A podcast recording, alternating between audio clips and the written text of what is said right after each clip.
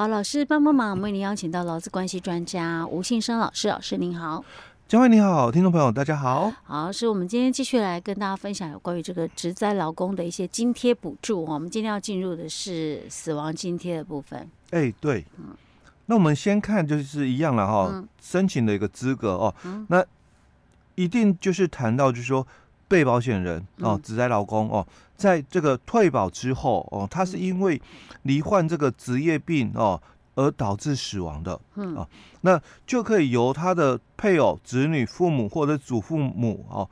或者是受其抚养的孙子女，或受其抚养的一个兄弟姐妹哦，嗯、来申请这个死亡的一个津贴哦。嗯、那因为我们刚刚讲这个是顺位，嗯、哦，所以当然有第一顺位就配偶子女，就第一顺位的人来领哦。嗯、那如果没有第一顺位，那就再有第二顺位嘛哦，父母，嗯、那或者是第三顺位的这个祖父母哦，第四顺位的受其抚养的孙子女，或第五顺位的受其抚养的兄弟姐妹哦来领哦。哎，老师，我问个问题。嗯。配偶跟子女是第一顺位，对。那配偶跟子女还有分吗？就第一顺位。第一顺位，对。那总是要是一个人领嘛，不会是配偶领，然后子女也领嘛，对不对？代表的部分，哎，因为我在想说，有时候有些家庭状况比较特别一点，对，了解，对，没错，你懂我的意思哦。对啊，所以他都同样都是第一顺位，那但是。到底是谁领也有差，对不对？因为这个是死亡津贴哦，所以一次领的概念，嗯。哦，一次领的概念哦。那本来的话，就是如果同一顺位有两个人的部分，当然你就应该是同时拒领，哦，那劳保局的给付哦，就这个一人一半，哦，因为两个人嘛，同时据领一人一半哦。但是如果你你要嘛，所以他也很麻烦，他都习惯就是说，那你们就是推派一个代表哦来领这笔钱，我就一次给。给谁就对了，然后你们要怎么分再去说，哎，再分哦，你们再去分哦。他就怕有时候谈不拢啊。哎，对，所以就同时拒领的时候哦哦，比如说以前在劳保的规定里面，他就有这一段，而且我记得这个还被考过试了哦，拿出来做考当考题的哦，就是劳保这个死亡给付申请嘛哦，那因为这个两个兄弟，一个投保高，一个投保低哦，那所以。两个人可能就是刚刚我们讲的家庭因素哦，嗯、所以谈不拢。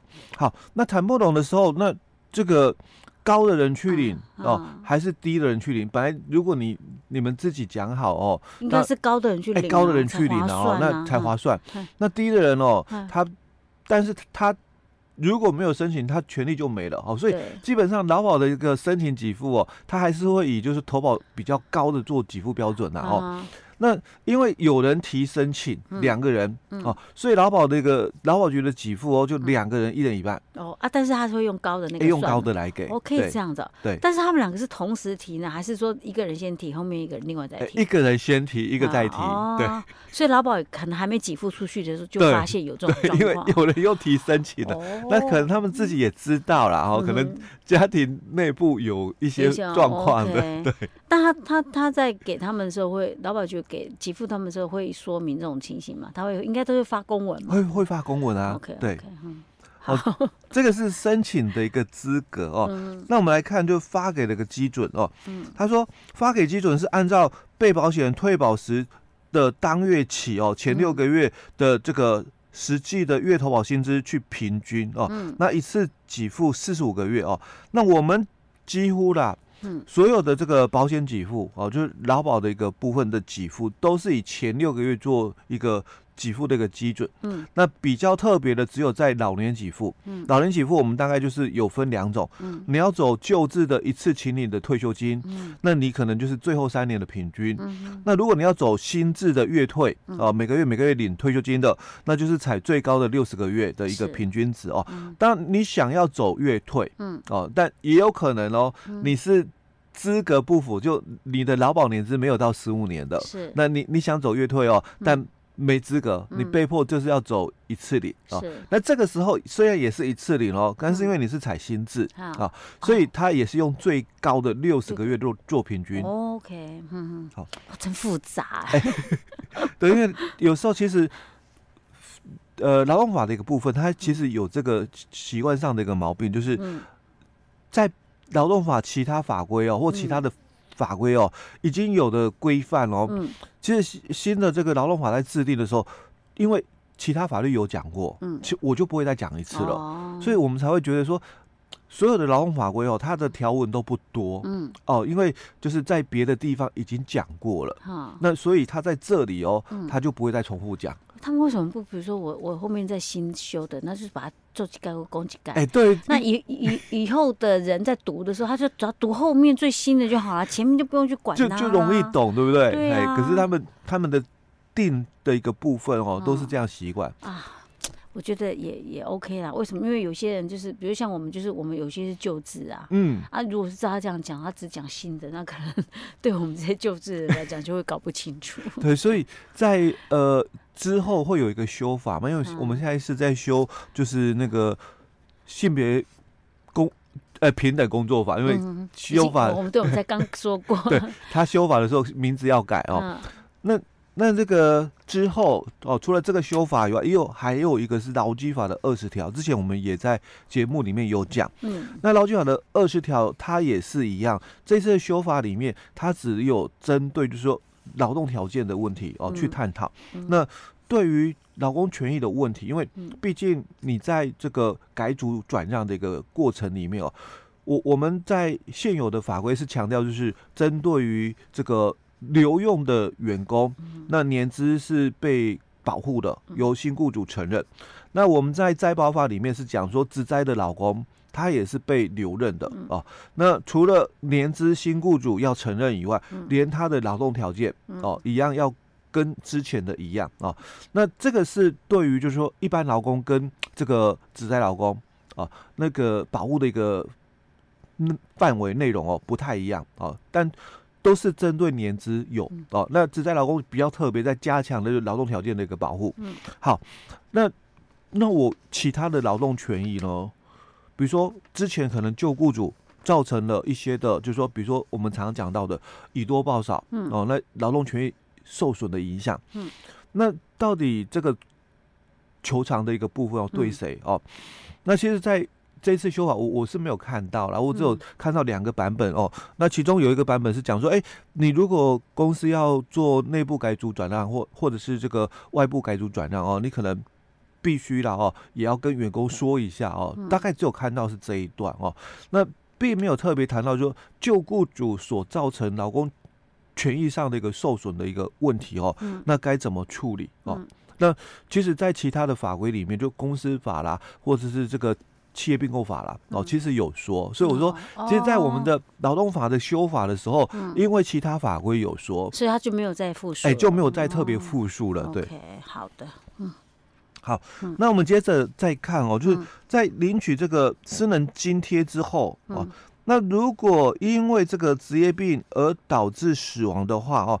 那他的遗嘱哦，就只能请领这个死亡津贴，扣除已领的失能津贴的一个差额。啊、uh 这这个是很大的一个落差的一个部分哦。嗯，就他允许了哦，嗯、你可以领，但是不允许你两两笔都领，都领哎，他只让你领受剩下的一个差额的问题哦。嗯、OK，好，那这些我们都是在谈哦，有劳保的人，嗯，那。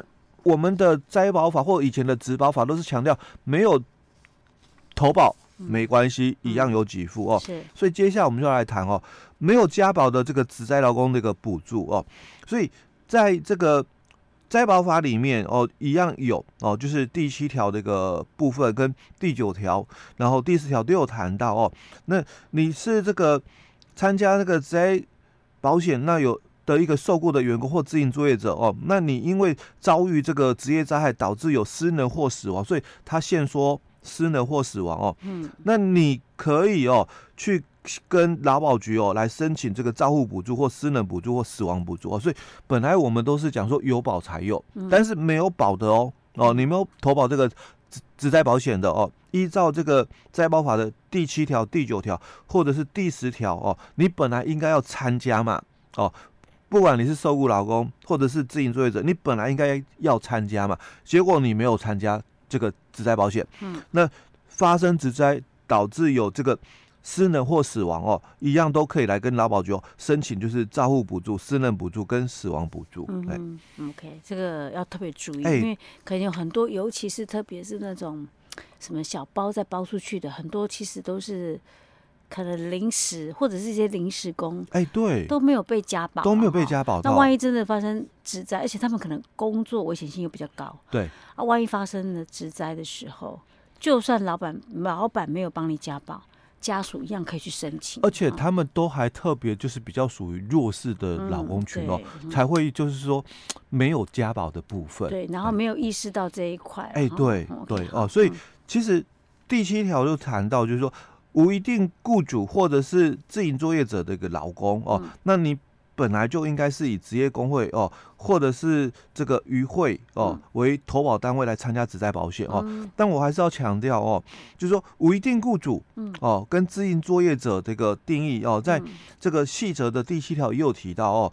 无一定雇主是讲说你是受雇于哦，非在这个职业保险第六条规定的事业单位啊，那。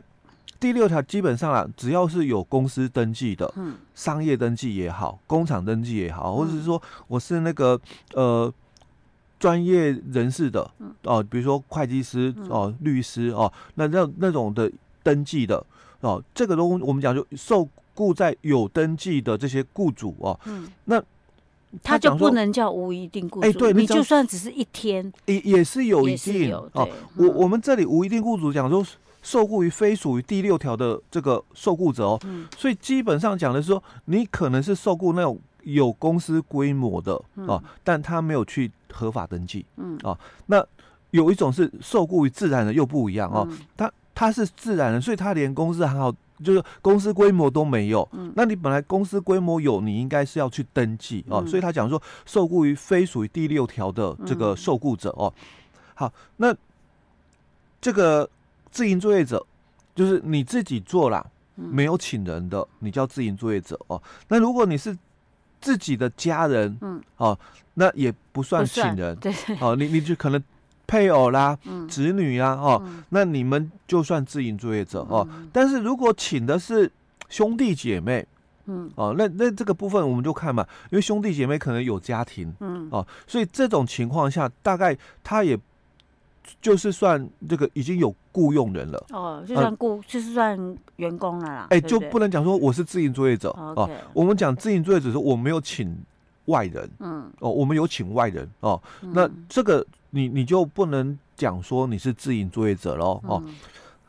好，那这个第九条的一个部分就是受雇在这个中央主管机关公布哦公告登记有案以外的雇主的员工。哦，所以一样跟我们刚刚在谈到，你你可能就是受雇在那种没有登记的啦。哦，那第十条是讲说其他受雇员工或实际从事劳动的一个人员哦。那这个是你要很清楚，基本上大概我是劳工劳动者，基本上我就应该参加这个职灾保险。那不管你有没有适用劳基法，嗯哼，哦，因为我们之前也谈到过，你。可能大家的观念是，哎、欸，我有适用劳基法嘛，嗯、所以才有劳保。是哦，但是在灾保法独立之后，它独立出来了，它跟劳保没有那么正相关的那么的关系了哈。